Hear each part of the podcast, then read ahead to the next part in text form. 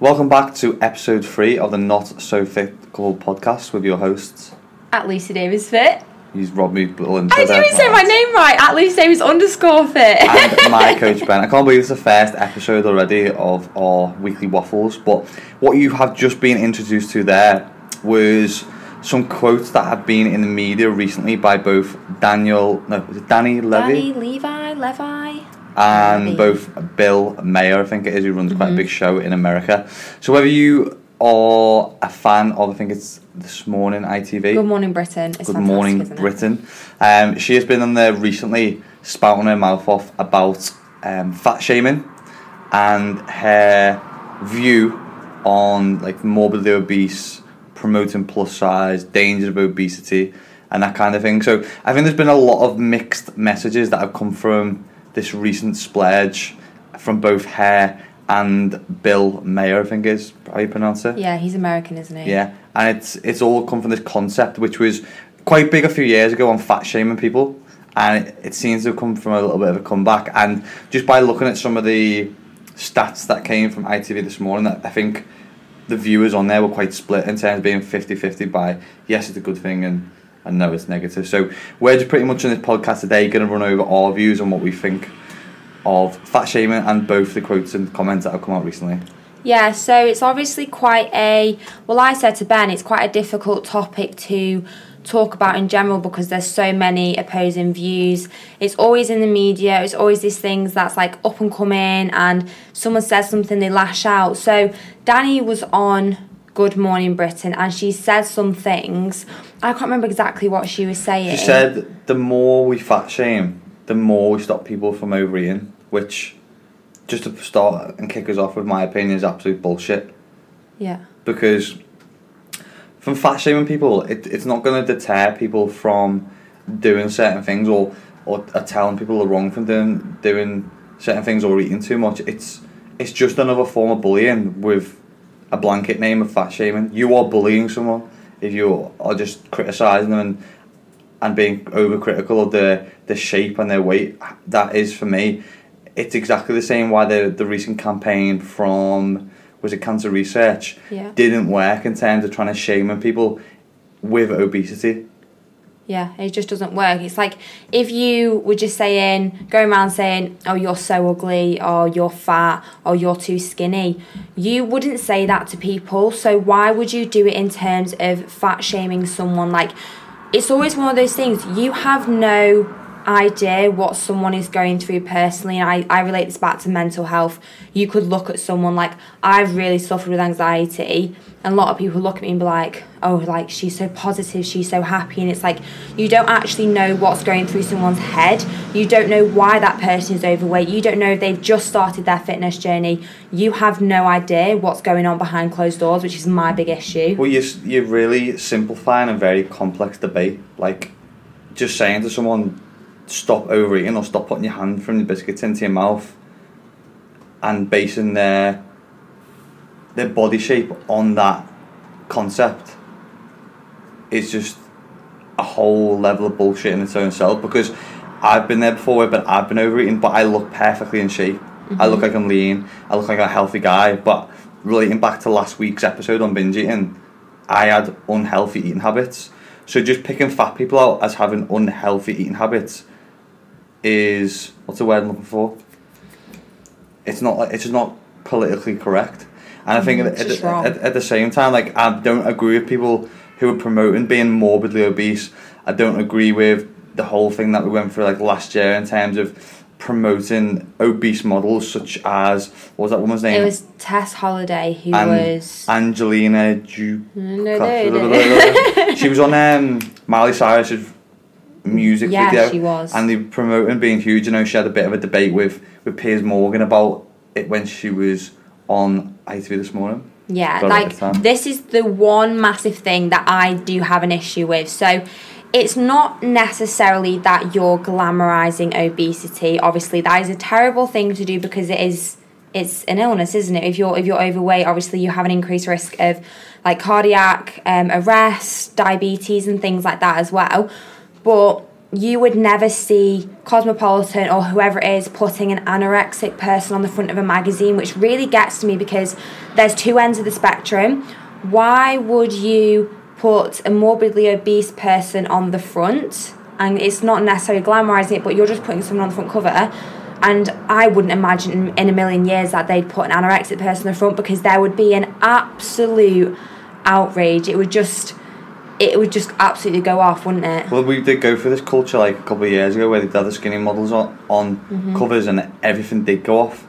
But like, you're talking about this woman, she's 380 pounds, she's 27.1 stone. She was five foot four and she was like 46 year old.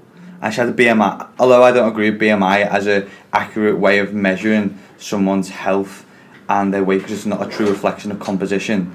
She was 64.6 on the BMI scale, which anything over 34, by the way, just as a point of reference, is morbidly obese.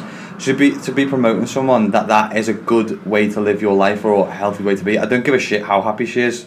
It's not healthy to promote that as being acceptable to to other people. And Yeah. that's just one thing that I don't agree with. As I don't agree with the, the whole skinny side of things or even skinny shaming people is is the right way about it either. And one of the most positive things that we've noticed with being in the fitness industry is this whole change. And I'm like amongst the change as well, which is on a woman's side, and my point of view, is empowering women to feel like they can be stronger, to feel like they can be a bit bigger, to feel like they can have muscle and they can work it and they love it. And obviously, that's really different to that whole thigh gap period and being super skinny, like the period that I went through. So, there is a massive transition within the fitness industry, but it's also that extent where it's like, why? Like, would you want to promote something that's extremely unhealthy? And from this interview, um, both of these women said they wouldn't ever want to change, which is a bit like, like where, where's where's the why don't you want to change? Why wouldn't you want to be But- healthier? It does for some people. Obviously, there's a minority of people where it does come down to genetics in terms Yeah, of like for they can have thyroid problems, um, they can have issue with, with issues, hormones. Anything like that. it can be that time in the month, but Yeah. whatever it, whatever it is, and it's the same thing. Like it comes back to bullying. At the end of the day, it's another way of bullying. It's if I was to walk up to someone in the in the street and go, "Well, should we just start saying telling people you're stupid because you've got a low IQ and I think you're thick as pig shit?" It's it's still bullying someone. It just it's been given a different label Yeah. if that makes sense. So, I think for most people who don't need criticism from other people, like for most people to initiate change, it usually comes from seeing something. They have to see it themselves. It's like when you see a photo of yourself and you've been holding, like, oh, I actually look like a fat pig there. I've been a, I've been a bit too heavy on the the old Maccy D's and, mm-hmm. and wagon wheels. Like, Yeah. it's just how it is. You can can self reflect on that.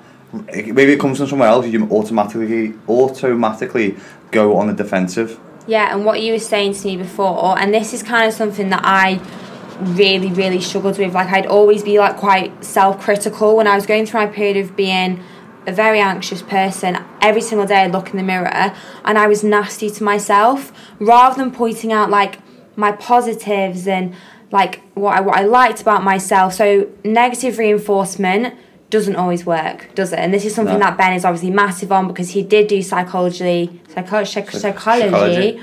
at uni. Now, positive reinforcement, on the other hand, does work because it does make you feel better. You're not fat shaming someone, you're not saying you're stupid. Like, you're giving them some positive feedback. Like, they might have hit 10,000 steps a day, and it's like, well done, you absolutely smashed it, good job. And they're gonna be like, yeah, I did really well today. And then they're gonna do that tomorrow, and it's a far better way to approach someone. Yeah, and again, everyone takes feedback in different ways. So you can't tarnish everyone with the same brush. Like I know, for example, someone said someone said to me in the office, "Oh Ben, you look like alright fat shit today." I'd be like, oh, "Whatever, mate, fuck off." Whereas you'd probably take it a little cry. bit differently. so it's exactly the same. And I think the thing that you've got to remember is that when you are shaming people in any way or fat shaming people, whatever you want to call it, it's not going to lead to someone going, do you know what, today I'm going to put on my running shoes and I'm going to go and do 5k. It's going to lead to even more shame and going into themselves and then depression and then going back into binging and eating more to eating. satisfy that emotional eating. Exactly. So it, it doesn't get anywhere because the complexity of obesity is a lot bigger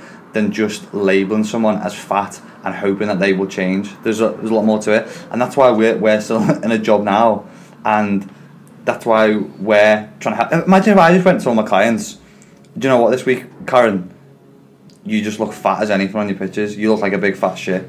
Is she going to turn around and throw it out go, "Oh Ben, do you know what? Next week I can't wait to get back into Monday and go to the gym." Literally. Like you want to, we, that's the whole reason why we've got the school and why we've got seventeen thousand members, by the way, uh, is, is because we're trying to make people and create an environment and a family of people who can fit in and feel comfortable doing exercise and have the support of other people who are on the same journey. By fat shaming people, I just think you're excluding people. You're not bringing people into the industry. You're saying you're not good enough to be Yeah. here. You shouldn't be here. When that's the last thing that should happen. The, exact place that they should be is in the gym and within that fitness community and bettering themselves. Yeah, on that note as well, one thing which is a great campaign, which me and Ben spoke about, and we absolutely loved it when it came out. There's a lot of controversy about it in general, but it was the Nike campaign with the woman who was the mannequin, and she was, I'm not sure what size, maybe a 16, 18, but she was. I don't know, an oversized model that Yeah. they'd use, and she was in Nike clothing. And They got a lot of shit for that. By they got so much shit for it because they're saying why are you promoting like fat people and obesity but then if you take a step back and actually think oh wait somebody who is overweight or is obese wants to start their fitness journey what the hell do they wear and it's like why would you like not include every single person to feel good in gym kits so they can go to the gym so they can do what they want to do so that's why we thought it was an amazing campaign because they were getting behind everyone it was very inclusive rather than just Yeah. being like okay so our clothing all stops at a size 10 10, 10 to 12 and nobody else can fit in And it so nobody else can go yeah. to the gym You've got to fit into that before you can come to the gym, which is completely against the, the whole point of fitness, of health and fitness.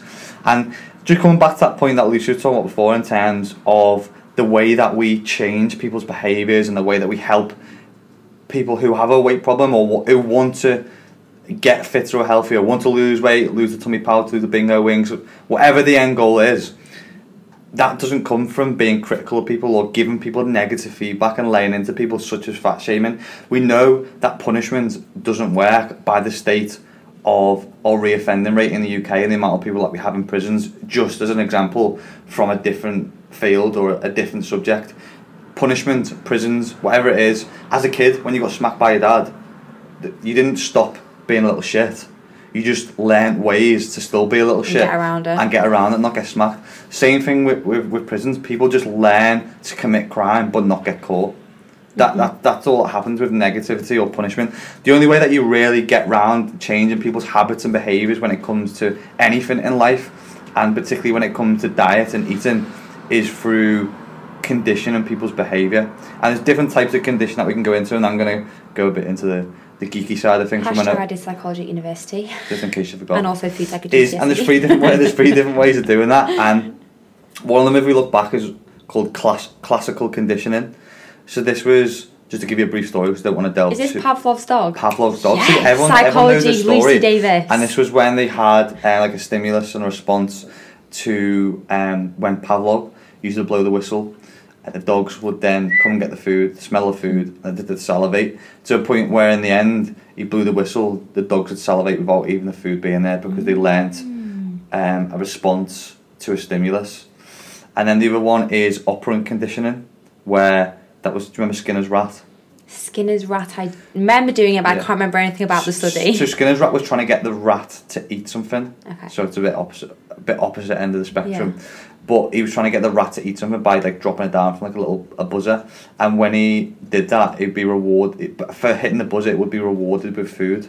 So So it's positive reinforcement. so positive reinforcement, which is what these types of classical conditioning come down to, is positive reinforcement. If you can positive reinforce good behaviours such as good eating habits, good eating patterns, exercising, which is why you shouldn't punish yourself if you have a bit of a binge, by the way, is you will learn those behaviours and even without getting that positive reinforcement or that reward in the end, you will start to, they will just become habitual. yeah. Uh, and that's a bit. Skinner didn't start saying to the rat, "Right, you fat little shit, like press the button and I'll give you food." Like Yeah. it didn't work like that because it needed that positive reinforcement at the end because it is so powerful in, reg- in regard. And it's the same with kids. You, you give a kid a sweet because he's done something well. Good, good lad, put a sticker on your chest. Yeah. Doing well today in The school. dentist, I used Yeah. to love getting a You sticker. got a lollipop or whatever, the Yeah. dentist, which is kind of a bit against. Bit bit ironic, isn't Yeah. it? Get have a sweet at the dentist. And then there's another, there's another one which is more so to do with parenting your children in terms of eating well, and that's through social learning, and that's just where you will learn through observation of others. So it's the kind of thing you always like the four or five people you surround yourself with. It's the kind of thing of having role models. Depending on who your role models are, is, is, is going to have a bit of a, a learned behaviour. Yeah, and obviously what you were saying there about the parents thing, everybody has had different upbringings. And was it James Corden? Is that his name? James Corden, yeah. He had, a, When- he, had, he had a big debate, didn't he, with Bill, Bill Maher? When we listened to him, he was saying you could look at a fat person and just say, lose weight, like do this, do that. But he was basically saying he has been overweight his whole entire And life. And he said he thinks he will continue to be overweight for the rest of his life. And it is something he, that he has always struggle with, which is completely understandable. And you can't just look at a person and be very prejudiced and prejudge them, just say, just lose weight like that, like, and just be like negative and horrible about it. Obviously, brings us back to the whole topic of the podcast, which was the fat shaming. And obviously, as coaches, we did want to end on the point of actual tips that we can Yeah. give you or anyone who is looking to lose weight is wanting to reduce their body fat percentage. So the first Well, I think sorry, just before you go to tips, is that that um, Angelina, the one who's the plus size model, came at the end of her interview. She was talking about ninety five percent of diets failing, Oh gosh, yeah. and this is the problem, and this is why we are so passionate about what we do, is because the reason why most people fail with diets is because they got the wrong one. Everyone will have a strategy there that they'll fall in love with and be able to stick to, which will be sustainable, which will be maintainable in the long run. Is the fact that most people just won't stay consistent with one route. They go off and do keto. They go off and try vegan. They'll Juice go plus. off just juice plus. They're No trying all these different things and they, they're not keeping consistent with anything because it's just a fad. yeah. So you need to be more consistent to something, stick to something. It's exactly the same if you want to win with anything. If you want to win a football match, you score more goals. Yeah. That is that is the underlying issue. If you want to lose weight, you need a calorie deficit, and a calorie deficit is the only way that you are going to lose weight. So back to that point, it doesn't matter whether you score a goal by a header, a volley, a free kick, a penalty. It's what's going to win you the Oh, game. like it's that. exactly the same with calorie Yeah. deficit. That's the only way that you win. There's just different methods of achieving that calorie deficit. So whether that is keto, whether that is having if it fits your macros, whether that is a set regime where you're having chicken broccoli every day, different people work off different ways and will have different triggers. So there's not going to be a, a one size that fits all, and that's why I think that's why she said though, like ninety percent don't work, and it's, it's it's kind of like you can't just say ninety percent of diets don't work, and it's like you haven't obviously found the one that is sustainable for you. For, for a long a long period of time, she's just been probably tried X, Y, and Z. I don't know where she plucked that statistic from. I by the way. yeah, I don't think that's I think she's just said that to justify that she's failed every diet that she's ever been on. Yeah, which again is obviously not the best thing to do. But as Ben said, and the first point was the calorie deficit, which is eating fewer calories than you're burning on a day to day basis. There is a calorie calculator, a free calorie calculator on the My Coach School. The exact reason we do have it for free is because we want everybody to have access to it. We want everybody to be able to calculate their calories, whether it is for weight loss, fat loss, or it could be for muscle building, whatever it is. That is there for you on the My Coach That's, School. that's why we always promote lifestyle balance because it's not about people. pe- pe- You've got to realize that the journey is going to be difficult no matter what diet you take. A diet is going to be difficult, especially at first to adjust to. Mm-hmm. So whether you never get there in the end, you've got to enjoy the process of never getting there. Understand it is going to be a little bit lengthy. It's not going to happen overnight, and I think that's why we promote this lifestyle balance and why our ethos is is about having pick and mix and, and living a little. A lot of people tend to ask us questions like, "Oh, how do you include pick and mix and diet and still be in shape?" You don't have to count everything on a Saturday night. If you're sitting down in front of Netflix and having a couple of white mice and a couple of chewy straws, straws. you don't have to bang it in MyFitnessPal. Get a grip, like by having balance and by giving yourself maybe even a little bit of reward at the end of the week. I'm not talking hashtag cheat meals here. Again, that's a that's that's like kind of like a positive reinforcement, it's, isn't it's it? a classical condition because you're giving yourself a reward for being structured for the week and you're, you're helping learn good positive behaviours. Yeah, and then just a few more on the fat loss tips before we love you and leave you, obviously the saddest part of our day, is resistance training, obviously, which is weight training, two to three times a week, is absolutely fantastic. If you do want to build muscle and create shape, and is also a better calorie burner than cardio. I repeat, it is a better calorie burner than doing cardio. Now, I know resistance training can be quite scary, maybe if you are a beginner, maybe if you are a woman. We have the whole stereotype and the stigma of don't go in the weight section, it's the man section, all this.